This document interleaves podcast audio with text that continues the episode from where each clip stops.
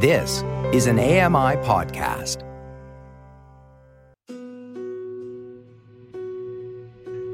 Welcome to Voices of the Walrus on AMI Audio, where professional readers give voice to articles from Canada's best general interest magazine. I'm your host, Roger Ashby. Soren Brothers has a crucial job convince museum goers not to be scared of climate change or climate solutions. Lori Wilson reads The Curator of Climate Change. This is a profile titled The Curator of Climate Change by Guy Dixon. Soren Brothers couldn't shake off a recurring nightmare. Tornadoes and storms would lash against a bunker in which he was huddled at the bottom of a stairwell. Outside, the scene was utter devastation. A climatic apocalypse, with the sky turning unearthly colors. Sometimes even the Grim Reaper would make a cameo. Then Brothers would wake up, aware that he had spent another night in a climate disaster dream. Quote, It was regular enough that it was a part of my life, he says. The nightmares used to haunt Brothers more often when he was a PhD student in Berlin, studying the interactions between climate change and lakes. They had become less frequent, receding into memory, though still vivid, by the time he was announced in November 2021 as the Royal Ontario Museum's first curator of climate change. It's a highly visible platform located in Toronto. The ROM is one of the most visited museums in Canada. Brothers is the face of the museum's efforts to insert climate change into more of its collection and public events. Yet, those expecting the museum to become an impassioned voice for greater climate action may initially be caught off guard. Much of Brothers' focus is on the positive and not just the calamitous, on initiatives that are working, even if that's not the tone some museum goers might expect. Where's the rallying cry, they may ask? It shows the challenge the ROM and other museums face in finding the words to explain the science to a broad audience and to push for action while not disappointing those wanting to hear a more vociferous outcry. Scientists have, of course, long warned about the climate crisis in the clearest possible language, even if words can feel so small against the magnitude of what is happening. Extreme weather, rising sea levels, melting glaciers, and acidifying oceans are all here now, bringing changes that, quote, are irreversible and will be with us for centuries, writes Joelle Gergis in the essay collection Not Too Late. Gergis is a prominent climate scientist and a lead author of a recent Intergovernmental Panel on Climate Change, IPCC, report for the United Nations.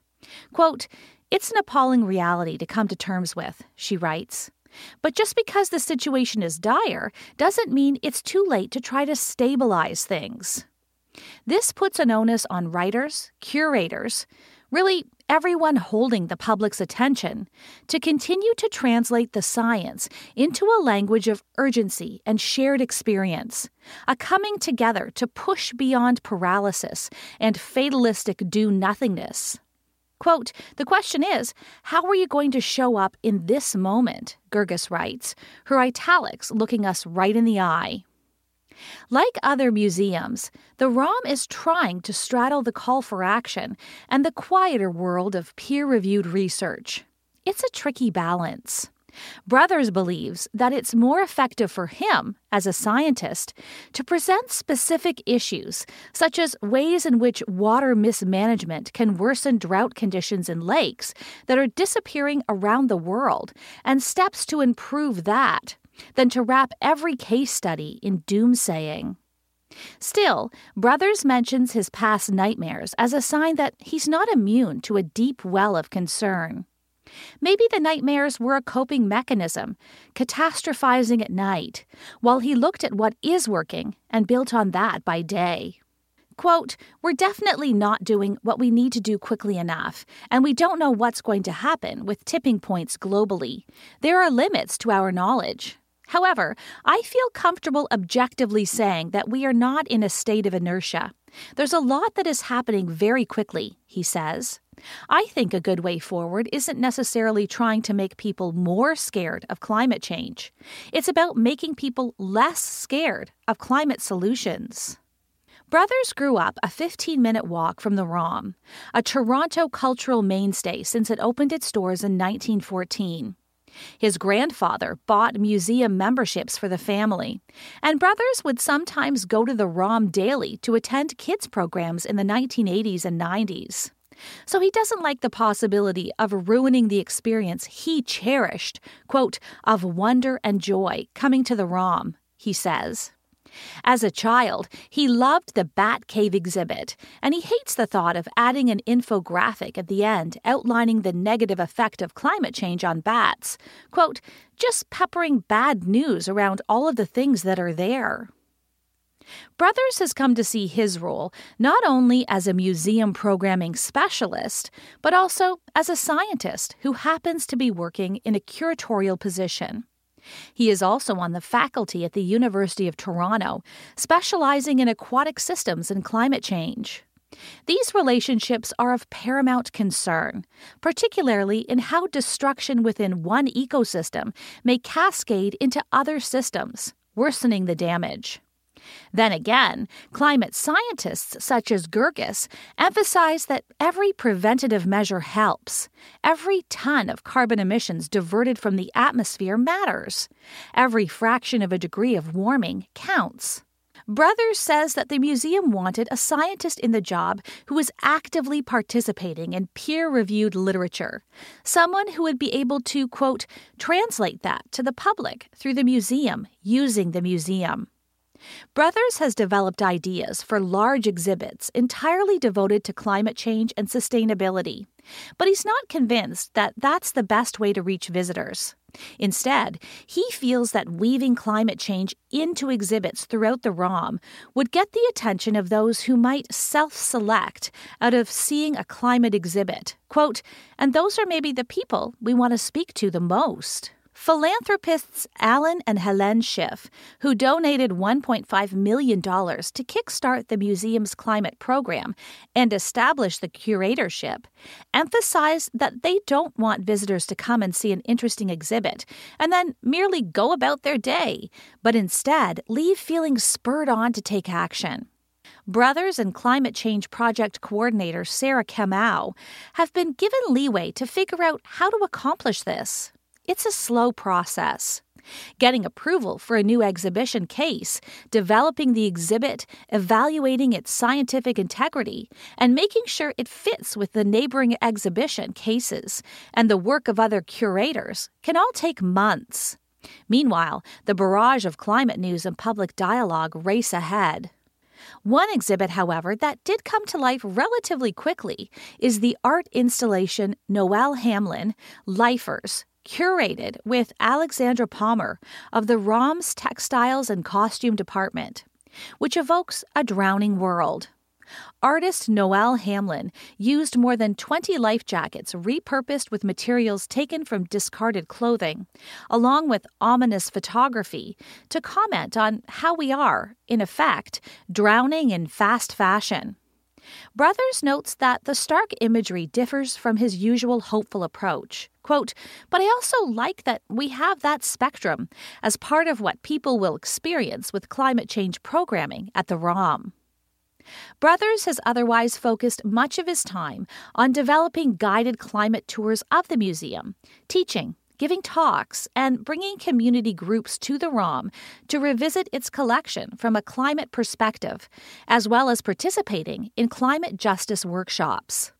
Talking with Brothers over a number of months, I saw a growing adamancy in how he describes his role as an activist within a large institution. Quote, I know some people have different feelings toward activists, but when I started this job, I did consider this an activist position in a way. What can the museum, as an institution, do that goes beyond just didactically teaching climate change and talking about it, but just really pushing action, making sure that new policies are going to come through, he says.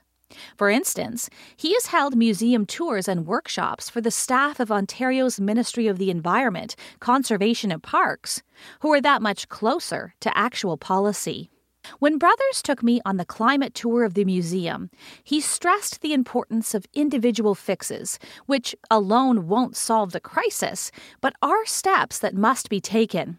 The kind of, quote, imperfect victories, as Gergis calls them, that edge us further along.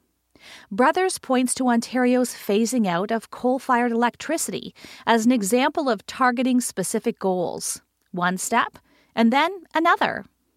Still, Brothers doesn't like being labeled an optimist. He hears that as a value judgment. Nevertheless, quote, I think that there are rational reasons to not just focus right now, at this time, on the worst case scenarios, he says, because I think it's really helpful to get people to see all of the positive changes that are happening. Those involved in climate science and policy who have spent their lives warning of the crisis might be stunned to find themselves now the voice of pragmatism, fighting the feeling of helplessness in others. Quote, It started shifting the way I looked at it too, Brothers says. Yet, while the empowering talk of climate initiatives tells part of the story, the visceral and physical wrenching of environmental destruction tells us the rest. As Greta Thunberg said to the New York Times, quote, For me, living in a bubble of activists, it may seem like people know where we're heading. People know what's happening. People care. But when I move outside that bubble into the real world, then it strikes me every time that people are really living in denial. This seems to lead back to the sense of action gently mired in the shortcomings of language the difficulty of finding a vocabulary that will click with everyone. In his 2019 book, Underland, nature writer Robert Macfarlane notes how environmental destruction can induce a loss for words. Quote, it is perhaps best imagined as an epoch of loss of species, places, and people, for which we are seeking a language of grief and, even harder to find, a language of hope. In a virtual ROM event, environmental scientist Katharine Hayhoe noted that we can't wait for another David Suzuki to arrive with the right words to galvanize opinion, but that climate change is a justice issue that affects every person on the planet. Author and activist Rebecca Solnit, writing in Not Too Late, hears this as a call for a greater sense of community. She notes that when fellow writer and environmentalist Bill McKibben is asked what's the one thing that people can do to fight climate change, his answer is simple quote, Stop being an individual, join something. The Carnegie Museum of Natural History in Pittsburgh takes a similar approach with its sense of community. It involves what Nicole Heller, Associate Curator of Anthropocene Studies, describes as museums shifting away from a, quote, didactic one way, let me tell you what to think style. Instead, the aim is to create more of a two way dialogue with people in the community, to hear about their experiences and attitudes, and to understand better what motivates them. As Brothers notes, museums may in fact be among the best institutions to accomplish this, given that they tend to be more trusted by the public. Quote, in the last couple of years, there has been this whole change of tone of everyone realizing that they really need to use every single element they can of their collections and their staff to really push for cultural change as trusted cultural institutions, says Brothers, relaying a point made by the ROM's chief executive, Josh Basseches. The question remains whether museums can adapt quickly enough to the immediacy of worsening climate news and the intense pace of new research. As Brothers is careful to note, quote, in science, every time you answer one question, you get two more thrown back at you. He also sees another phenomenon emerging social tipping points. Brothers feels that climate change communication has focused so much on how bad things can be rather than on what we can do. We also need, quote, positive reinforcement, he says. This is what we've done. Now, let's do more.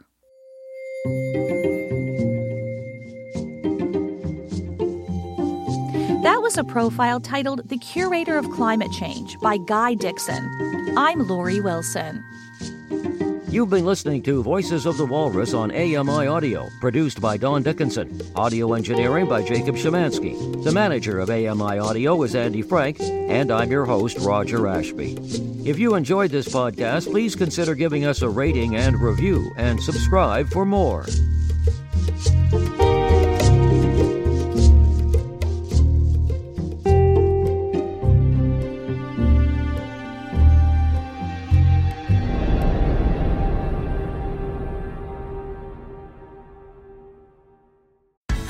I'm Jenny Bovard. Join me monthly for Low Vision Moments, where I speak with awesome guests about some of the amusing things that happen when you're blind or partially sighted. Watch on YouTube or download Low Vision Moments from your favorite podcast distributor.